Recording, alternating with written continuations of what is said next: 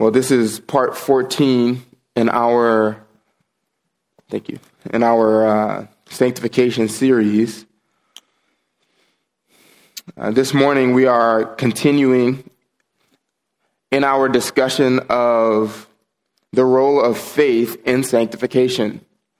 What role faith plays in sanctification. Really, this element of faith is what distinguishes uh, true biblical sanctification from all other means of change, from your positive thinking or pagan meditation practices or behavior modification, uh, because this element of faith really does highlight what only God can do. This is the only means of change produced by God and so it is therefore divine. Uh, oftentimes, when I am uh, when I have the opportunity to witness to cult members, uh, people that come to my door or that I encounter in other places, the the two areas that I like to emphasize are who is Jesus and whom does he save? Who is Jesus and whom, whom does he save? The, the nature of Christ and the nature of salvation are really the two areas of, of doctrine that no other uh, belief system embraces about Christ, about genuine Christianity. You think of a system like Catholicism or Mormonism or uh, Jehovah's Witnesses they're going to err on one or both of those two points of doctrine. And what I like to do is answer the door or use their Bible and say, Can I, you mind if I borrow that for a second? And I will turn in their Bible to easily understandable passages that will demonstrate to them either who Christ is, that Christ is indeed God and man, and that salvation occurs on the basis of faith alone. And these things can both easily be proven from the Old Testament. So that even if they reject the truth that I put forward, they have to take that book back home knowing he was reading from what I'm taking home with me. And so hopefully in that way, God can use uh, the testimony from their own scriptures, which are perverted in various ways, he can still use what they've gotten right in those books to perhaps win them. One place I want you to turn to your in your Bibles to Genesis chapter 15. One place where this is easily discerned, the nature of salvation, is here in Genesis 15. Because you might take issue with a lot of biblical characters. People have found fault in Paul and the gospel that he preached. People can find Paul, fault in other apostles, imperfect men.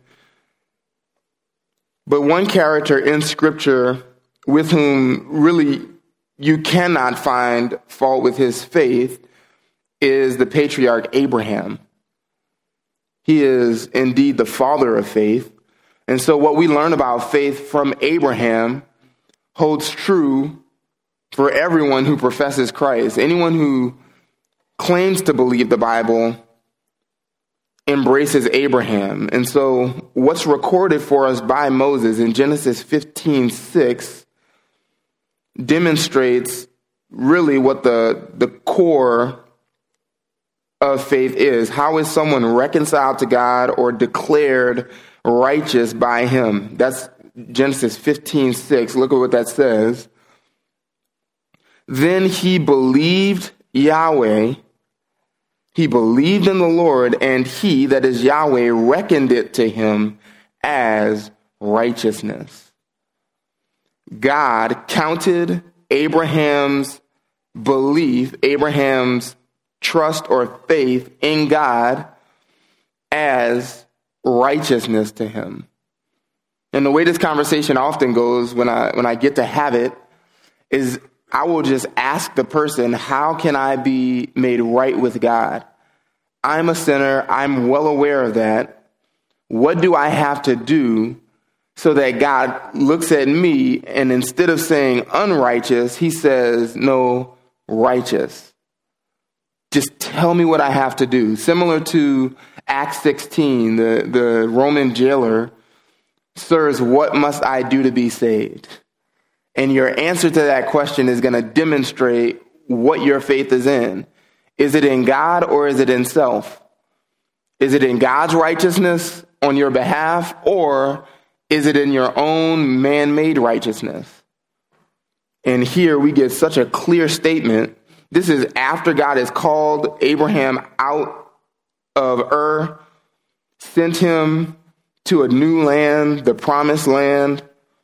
So he's already, in some sense, obeyed what God has required him to do, even has interacted with God a number of times since then and has heard from God, but it's not until Genesis 15 6 when the statement is written that he believed what God had just said to him, and God reckoned that belief as righteousness unto Abraham.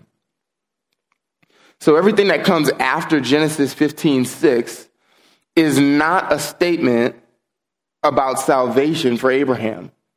Do you understand that? Here, Abraham is clearly identified as one who believes God and before whom he is considered righteous before, before God. So everything that follows, all of the subsequent acts of faith, if you will, are not faith unto salvation, but the, this would be faith having to do more with sanctification and not salvation. This was a done deed before God. He was a justified man before God. God viewed him or considered him, reckoned him righteous based on his faith that he had exercised at this moment. And so when we see other acts of faith or faithfulness from Abraham, these are having less to do with him being saved, being converted, but more to do with a progressive walk before the Lord. And so now just turn with me to Genesis chapter 22, and we'll see an instance of faith exercised in sanctification from the father of faith, Abraham. This is faith at work in sanctification. But we should not misconstrue that this is still saving faith. It's not a different kind of faith, as we'll see. The faith that saved Abraham was a belief in what God had said. The faith that sanctifies Abraham is going to be the same thing a belief in what God has said. And we'll discover the implications for us because if we understand this key principle for sanctification, then we also won't separate those two things. The same faith that you exercised at salvation must continually be exercised in sanctification on a day to day, hour to hour, moment by moment basis if you would be increasingly conformed to Christ likeness. And so in Genesis 22, verses 1 through 19, what we'll see is four evidences of saving faith at work in sanctification. Four evidences of saving faith at work in sanctification. That is what is revealed in the first 19 verses of Genesis 22. This is a famous text. You probably have read this numerous times. Uh, you children in NGM have probably heard this taught in NGM numerous times. This is the instance when Isaac is sacrificed or almost sacrificed to God by his father Abraham. Look at verse 1, and we'll see these four evidences of saving faith at work in sanctification unfold themselves. Verse 1 Now it came about after these things that God tested Abraham and said to him, Abraham. And he said, Here I am. He said, Take now your son, your only son, whom you love, Isaac, and go to the land of Moriah and offer him there as a burnt offering on one of the mountains of which I will tell you. So Abraham rose early in the morning and saddled his donkey and took two of his young men with him and Isaac his son. And he split wood for the burnt offering and arose and went to the place of which God had told him. On the third day, Abraham raised his eyes and saw the place from a distance. These first four verses reveal the first evidence of saving faith at work in sanctification, and it is this thorough obedience. The first evidence of saving work, saving faith at work in sanctification is thorough obedience.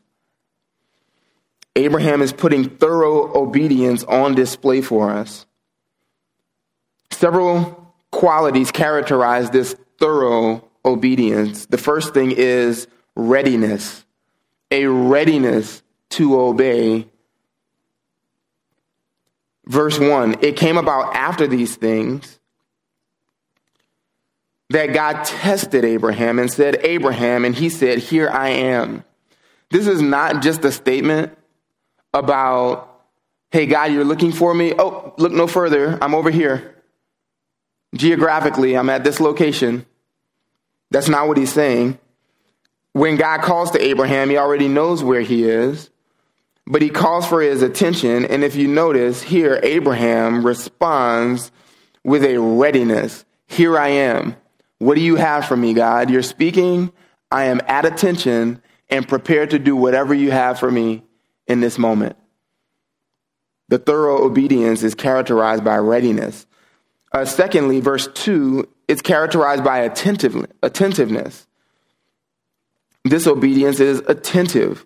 He said, Take now your son, your only son, whom you love, Isaac, and go to the land of Moriah and offer him there as a burnt offering on one of the mountains of which I will tell you. Just notice the, the length of, of what God says he doesn't give him just a simple command, but there's lots of details accompanying the command. It's almost like you would think Abraham doesn't know who he's talking about. Take your son, your only son, the only son whom you love. His name's Isaac. You know him? Why all the details? None of them are, are by accident. God doesn't waste words. But it, this is an emphasis on the one whom he's talking about and who is about to be put to death. Beneficial for not only Abraham, but the readers like us. He's his son, his only son, who's not actually his only son. You remember Ishmael? Right? But this, this is the only son that counts because he's the recipient of the recipient of the promises. So he's the only son in that sense. He's the beloved one. He goes on to say, whom you love. There's a special love for Isaac because he came in Abraham's old age and he was the son of promise from Sarah, who was barren. And his name is Isaac, associated with laughter. So your son, your only son, whom you love, Isaac, and go to the land of Moriah and offer him there as a burnt offering on one of the mountains of which I will tell you. There's a specific land, a specific mountain, and a specific procedure considering the offering that all apply to Isaac. He needs to be brought to this land, to this mountain, offered there in this way. And don't worry, I'm going to tell you. So Abraham is a ready man. And as God unfolds the details, you don't see any interruption. There's no protest here from Abraham. He just listens. He's attentive. And how do you do in your obedience when God speaks? Are you attentive? Do you listen? Are you ready to obey? Is that your heart posture whenever God's words opened up? It ought to be. Also, notice from verse 2 that God is the one giving the commands.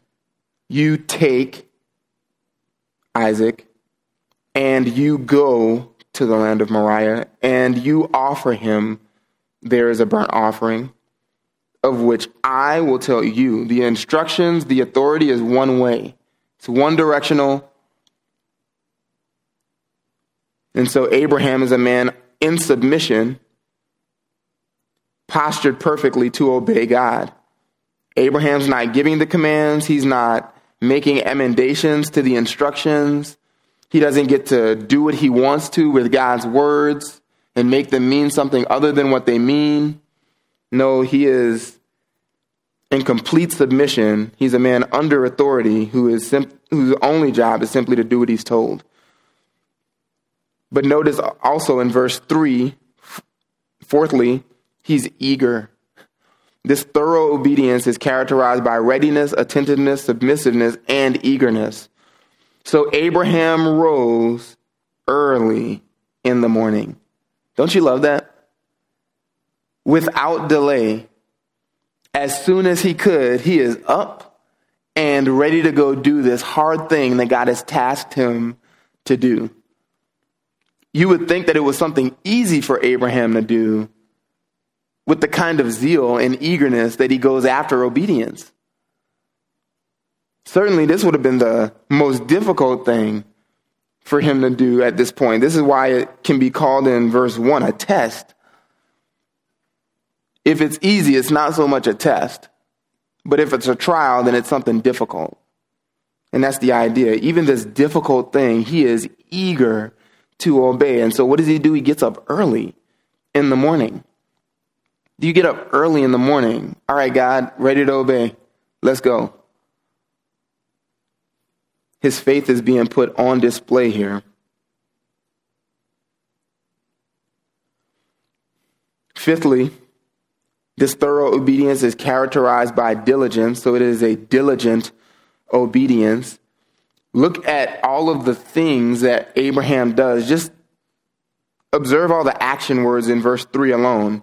Abraham rose early in the morning and saddled his donkey and took two of his young men with him and Isaac his son.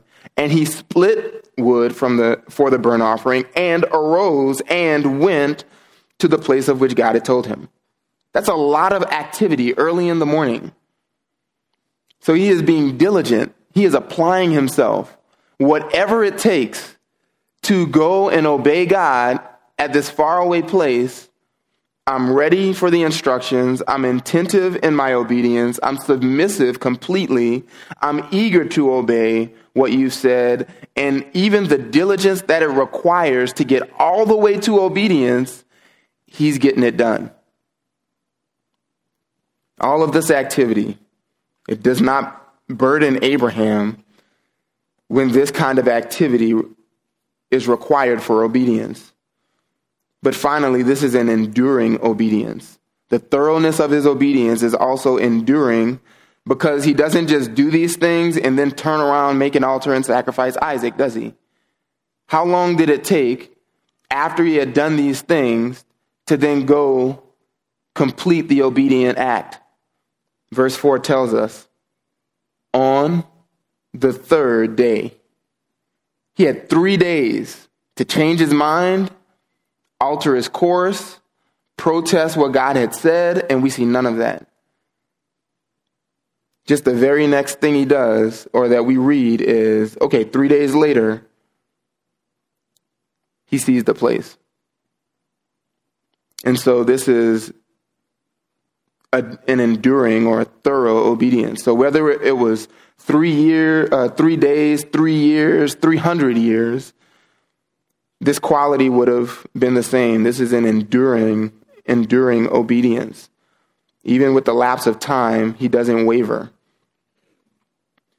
And so that does characterize a thorough obedience. When you are obedient, Christian, when you're at your best, then these things also characterize your obedience.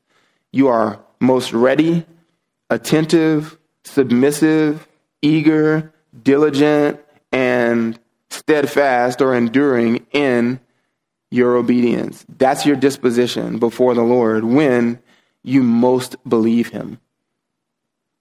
This is the saving faith of Abraham at work in his sanctification. The second evidence of saving faith at work in Abraham and sanctification is, secondly, inexplicable confidence. Inexplicable confidence. Look at verse 5. Abraham said to his young men, Stay here with the donkey, and I and the lad will go over there, and we will worship and return to you. The inexplicable, unexplainable, something otherworldly confidence that he had is on display in that sentence, in that statement, primarily in resurrection by God. This is unexplainable confidence in resurrection that only God can accomplish. Look again at verse 5.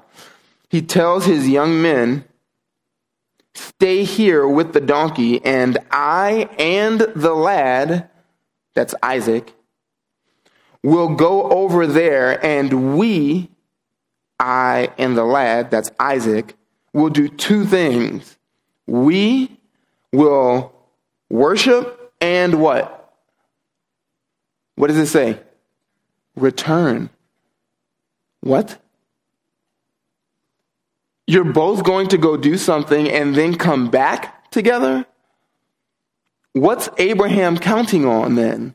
If in his mind Isaac is a dead man, he is as good as dead, then clearly Abraham, thinking that we'll both return, he's counting on Isaac as surely as they're going to go over there together and worship together, return together. And he knows this has to happen because God has given the promises to Isaac. Notice Abraham, what, what does he not do? He doesn't spiritualize the promise. Oh, you know what? God said it was going to be Isaac, but if Isaac's going to die, then there's got to be some other way he, he must have not meant literally, he must have meant figuratively or spiritually, allegorically. Isaac was going to be the heir of the promises. No, he doesn't change God's meaning from what God meant years ago when he made the promise. And we'll look at some of these in a minute. Genesis 12, 13, 15, 17. Ensuring him, your seed, you're going to have a seed and it's not these other these other sons it's not ishmael it's not eleazar in your household who's going to inherit it. Nope i'm going to give you a child by sarah and here he is and i want you to go kill him. That does not change the literalness of the promises. And abraham knows that.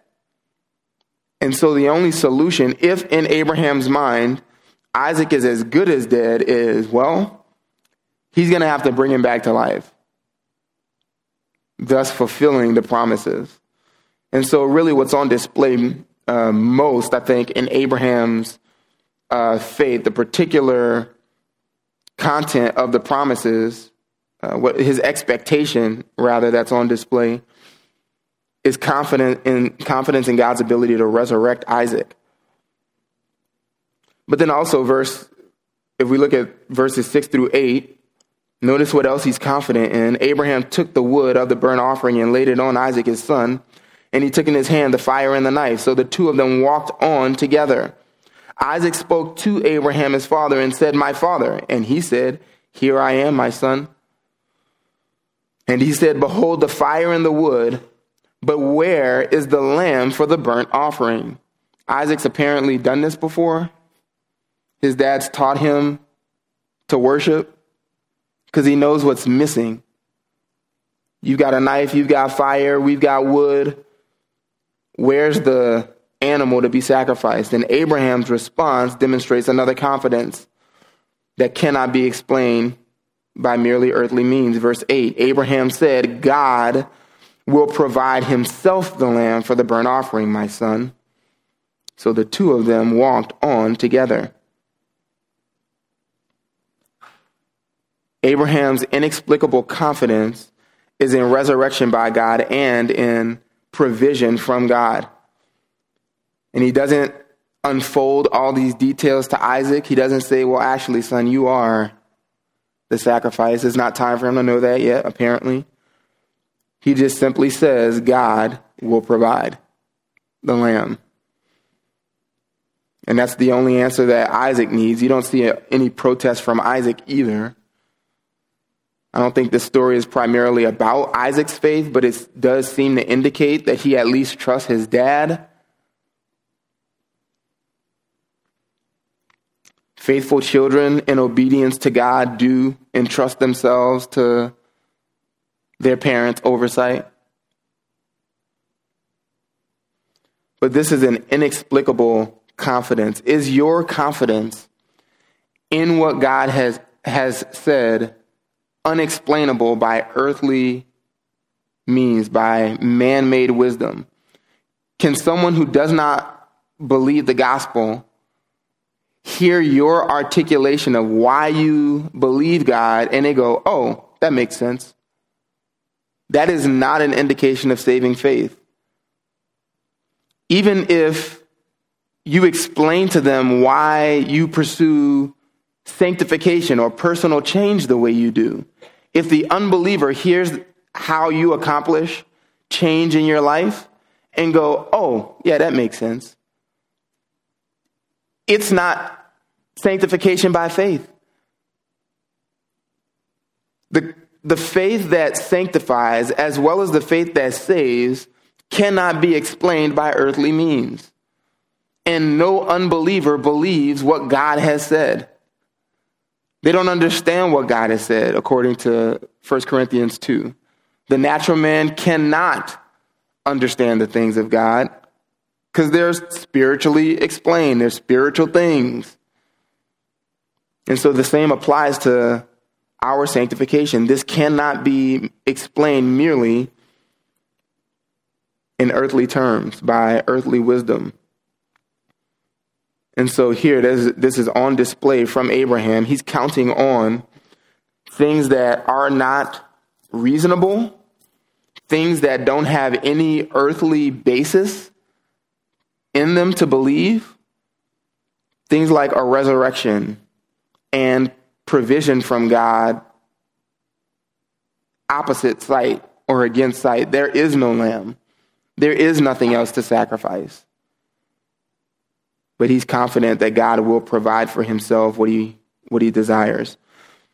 This is a, a little bit of an aside to this whole passage. You just notice in verses 3 and in verse 5 who Abraham took with him. Who does it say he took with him? Two of his what? Young men. Two of his young men. And then he tells those young men, maybe, perhaps, uh, Isaac's age or not much older than him. Why does he take two young men? Why not one? Seems that they have what they need. They can get up the mountain with just Abraham and Isaac. I don't know if this is was in Abraham's mind.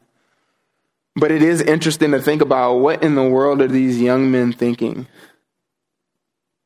What are they thinking as they travel three days, watch Abraham pack everything up after receiving a word from the Lord that was authoritative, powerful, clear, sufficient?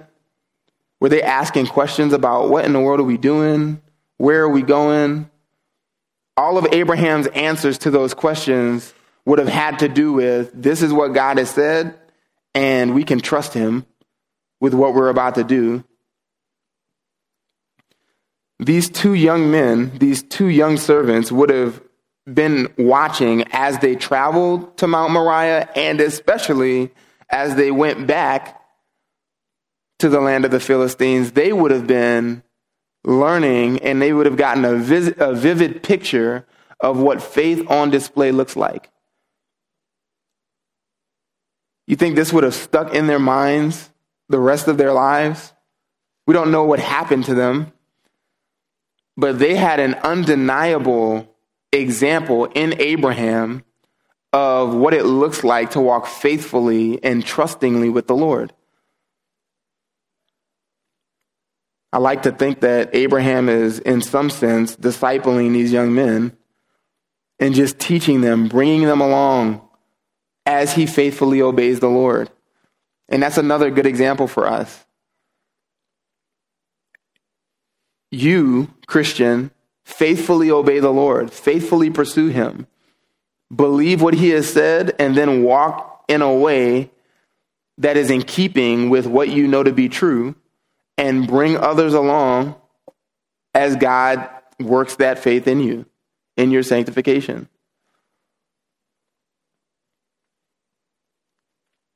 Moving on in our passage, number three, the third evidence of saving faith at work in sanctification is seen in verses 9 through 14. Let's read that. Verse 9 Then they came to the place of which God had told him. And Abraham built the altar there and arranged the wood and bound his son Isaac and laid him on the altar on top of the wood. Abraham stretched out his hand and took the knife to slay his son. But the angel of Yahweh called to him from heaven and said, Abraham, Abraham. And he said, This is again, here I am. He said, Do not stretch out your hand against the lad and do nothing to him. For now I know that you fear God, since you have not withheld your son, your only son, from me. Then Abraham raised his eyes and looked, and behold, Behind him, a ram caught in the thicket by his horns. And Abraham went and took the ram and offered him up for a burnt offering in the place of his son. Abraham called the name of that place, The Lord Yahweh will provide. As it is said to this day, in the mount of Yahweh it will be provided. This third evidence of saving faith at work in sanctification is Abraham's reverential worship. Reverential worship. Notice that Abraham follows through on what he's told to do as far as he possibly can until God himself stops him from doing so.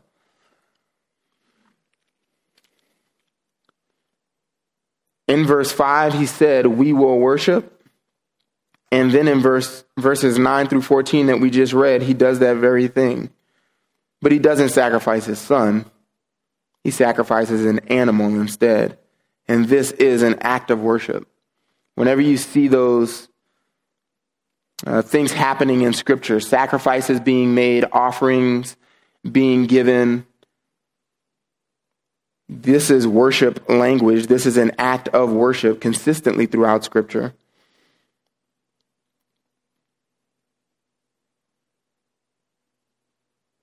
And so he follows through on, on worshiping God, but not in the way that he intended in sacrificing Isaac.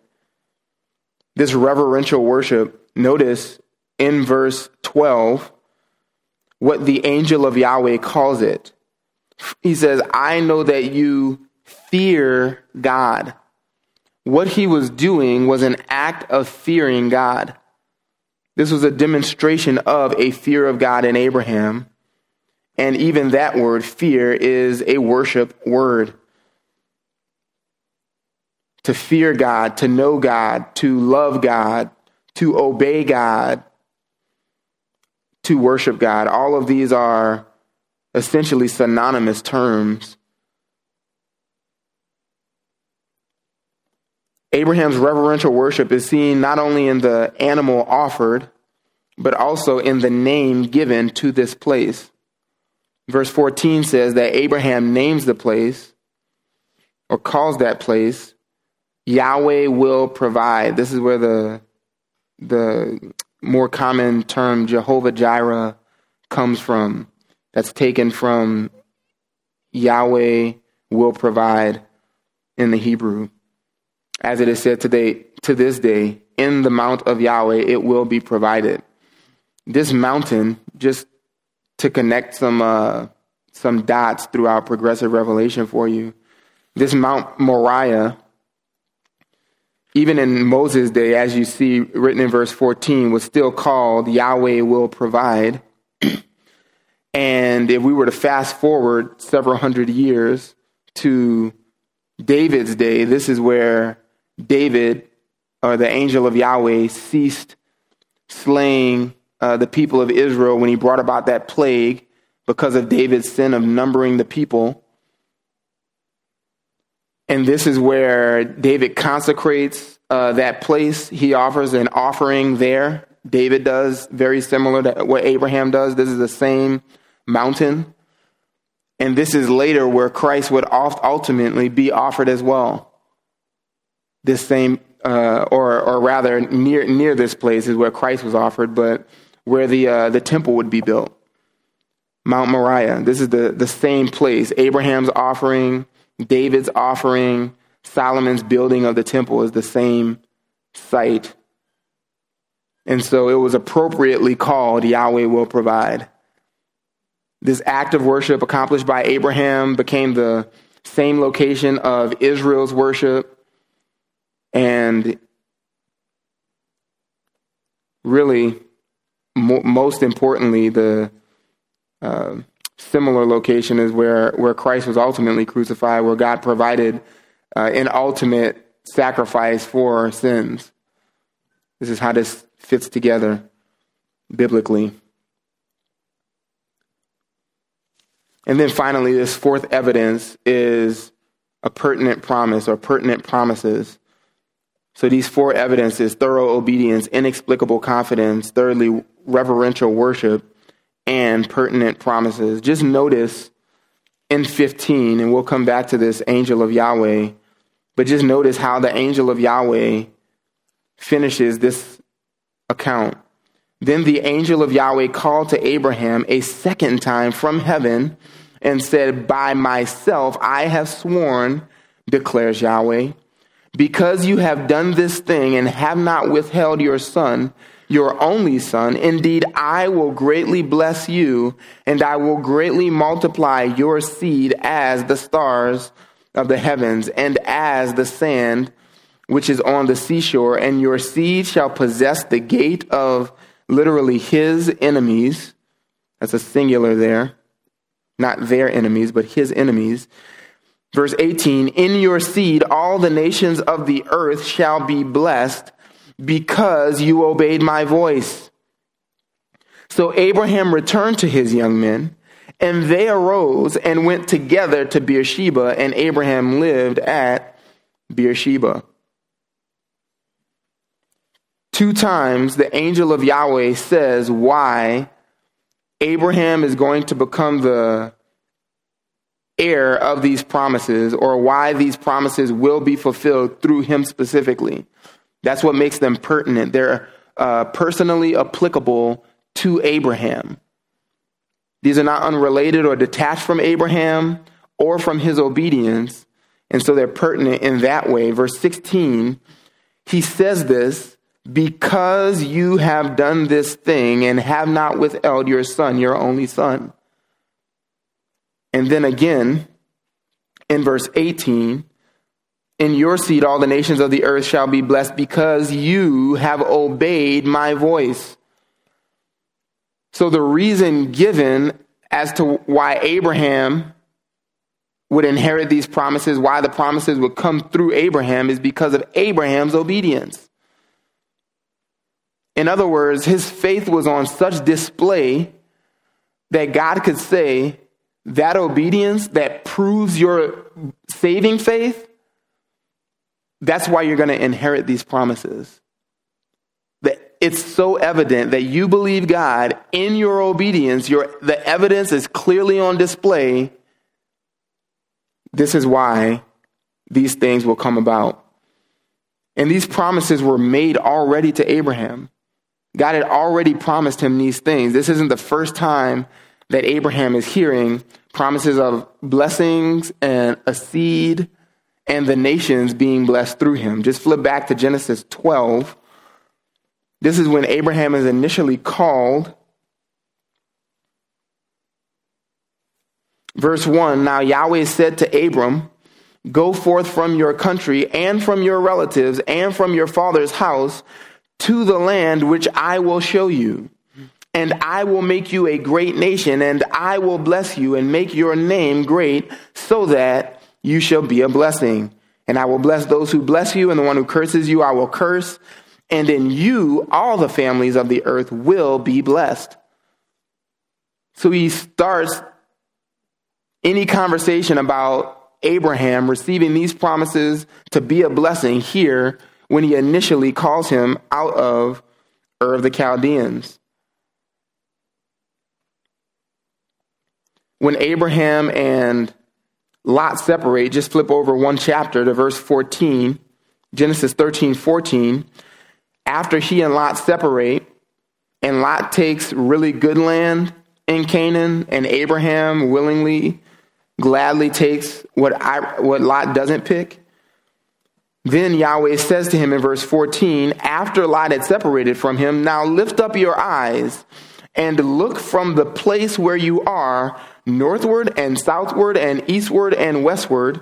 For all the land which you see, I will give to you and to your descendants forever. I will make your descendants as the dust of the earth, so that if anyone can number the dust of the earth, then your descendants can also be numbered. Arise, walk about the land through its length and breadth, for I will give it to you. So then Abraham started moving his tent. He moved his tent and came and dwelt by the oaks of Mamre, which are in Hebron, and there he built an altar to Yahweh. So again, further detail given to what God intends to do for Abraham. He doesn't have any children. Still, years later, flip over to chapter 15. Even after he goes to war, verse 15 says, these, After these things, the word of Yahweh came to Abram in a vision, saying, Do not fear, Abram. I am a shield to you. Your reward shall be very great. Abraham, Abram said, O Lord Yahweh, what will you give me since I am childless? And the heir of my house is Eleazar of Damascus. And Abram said, Since you have given no offspring to me, one born in my house is my heir. Then behold, the word of Yahweh came to him, saying, This man will be your heir, will not, excuse me, this man will not be your heir, but one who will come forth from your own body. He shall be your heir. And he took him outside and said, Now look toward the heavens and count the stars, if you are able to count them. And he said, So shall your descendants be. Then the verse that we read, then he believed in Yahweh, and he reckoned it to him as righteousness. This promise to not make Eleazar his heir, but one who came from his own body, even in his old age, even in Sarah's old age, he would be the one to inherit the promises. He would be the heir. And he would so multiply his descendants that just like the stars he was looking at in the pitch black of night, they would not be able to be numbered. When Abraham believed that, God counted it to him as righteousness. In an act of incredible unbelief, in chapter 16, he impregnates Hagar. But this does not stop what God has promised to him, because in chapter 17, we encounter a 99 year old man in Abram, and look at what the promises remain to be. Verse 1 Yahweh appeared to Abram and said to him, I am God Almighty. Walk before me and be blameless. I will establish my covenant between me and you, and I will multiply you exceedingly. Abram fell on his face, and God talked with him, saying, As for me, behold, my covenant is with you, and you will be the father of a multitude of nations. No longer shall your name be called Abram, but your name shall be Abraham, for I have made you the father of a multitude of nations. Can you imagine Abraham going from nation to nation in the land of Canaan as he's sojourning and introducing himself to people as, hello, my name is a multitude of nations. This is my wife, Sarah. And they're looking behind the man with no children. A father, a father of nations? That's your name? Well, yeah, see, God has told me that I'm going to have the seed. And even though my wife's really old, this is what God has said. And so that's what's going to happen. And if you believe that, then you and your nation can be blessed, right? Maybe the introduction went something like that. God insists in verse 6 I will make you exceedingly fruitful, and I will make nations of you, and kings will come forth from you. I will establish my covenant between me and you and your descendants after you throughout their generations for an everlasting covenant to be God to you and to your descendants after you. I will give to you and to your descendants after you the land of your sojournings, all the land of Canaan for an everlasting possession and I will be their God. If you haven't been coming to night services, this is coming up soon in Zephaniah. A continual adherence from God to these specific words, to these promises, that Abraham and his descendants will get this land. God has not let go of his promises. Isaac's finally born. Uh, soon after this, 18, the promise is given again from God in human flesh, by the way. I talked about some of those passages that I like to take uh, cult members to who don't believe that Jesus is God. And Genesis 18 is prime real estate to see that because God is clearly a man, recognizable by Abraham, by the way. He doesn't need an introduction, just knows who he is.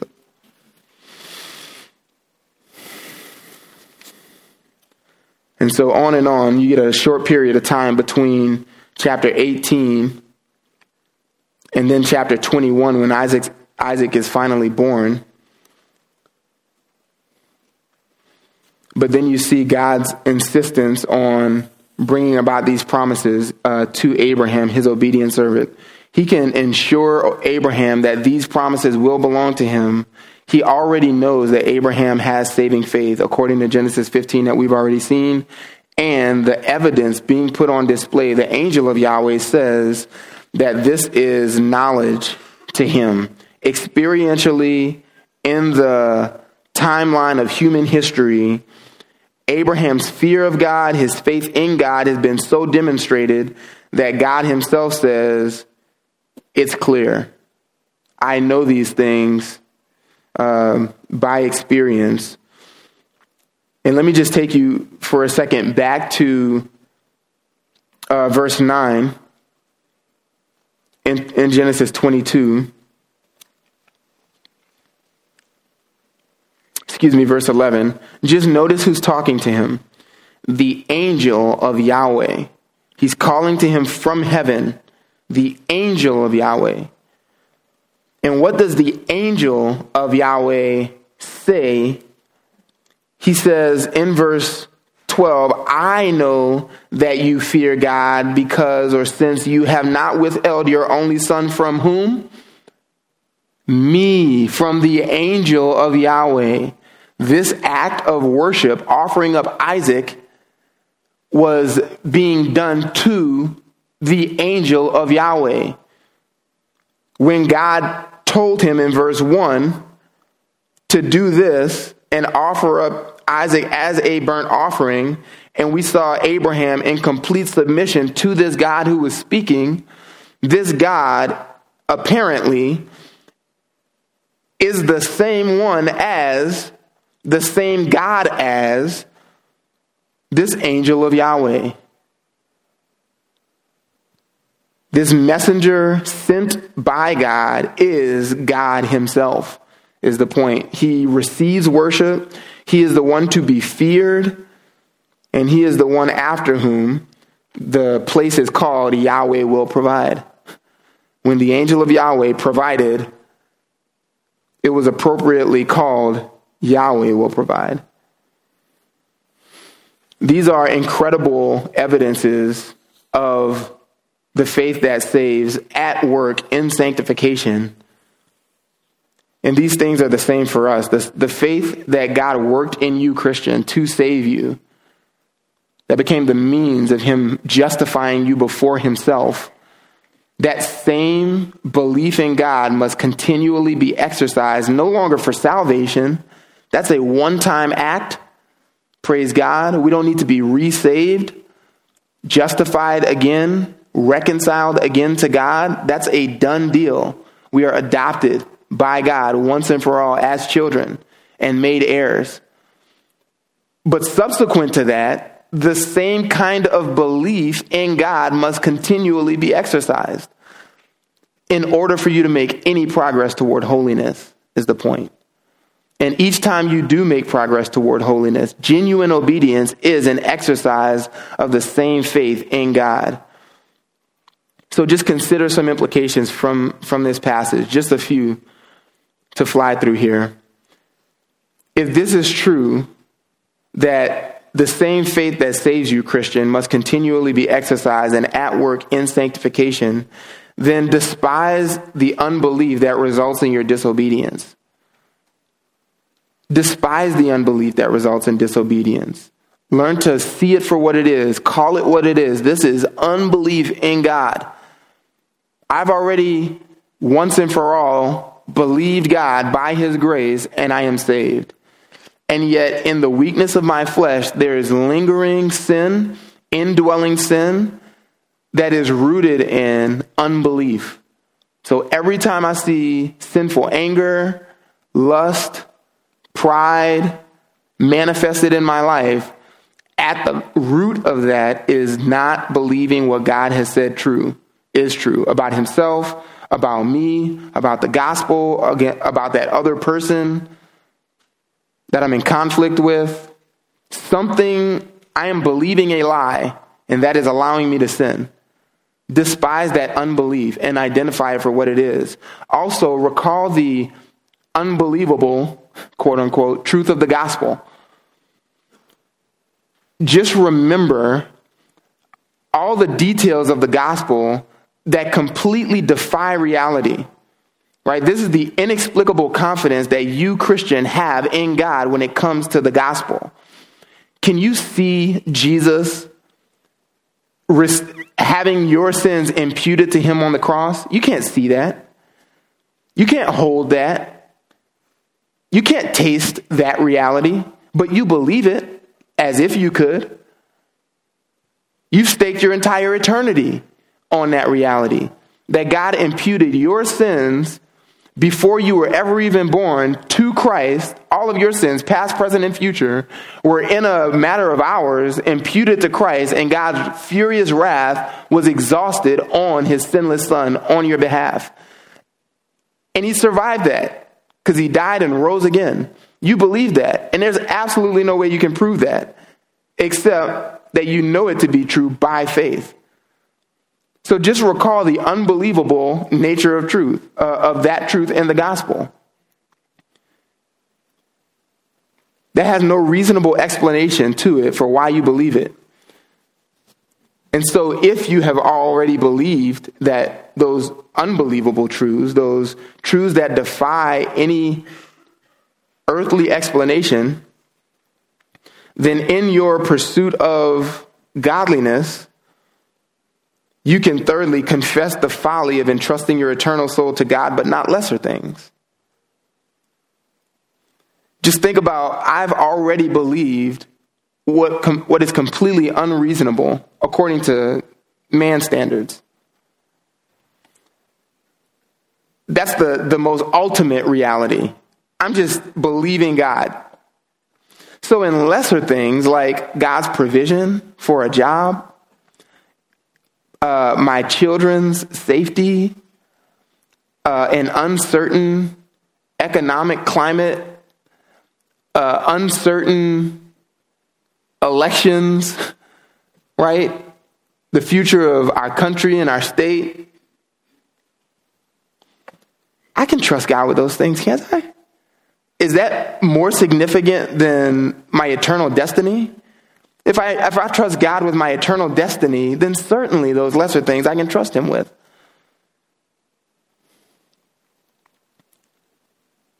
And just admit to God, this is foolish. When I am anxious for any of these things, but not anxious for my salvation, not anxious for my eternal destiny, what am I doing, God? I can trust you with these things. And then finally, fixate on faith in your pursuit of sanctification. The final takeaway just fixate on faith in your pursuit of sanctification. That is for yourself and others. In your own life, as you pursue godliness, and you, you're probably aware of some besetting sin in your life, just go search out what am I not believing that is true?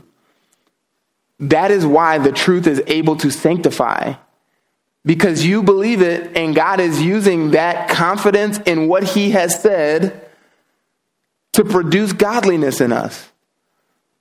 So fixate on faith. Make that your primary target, what you go after.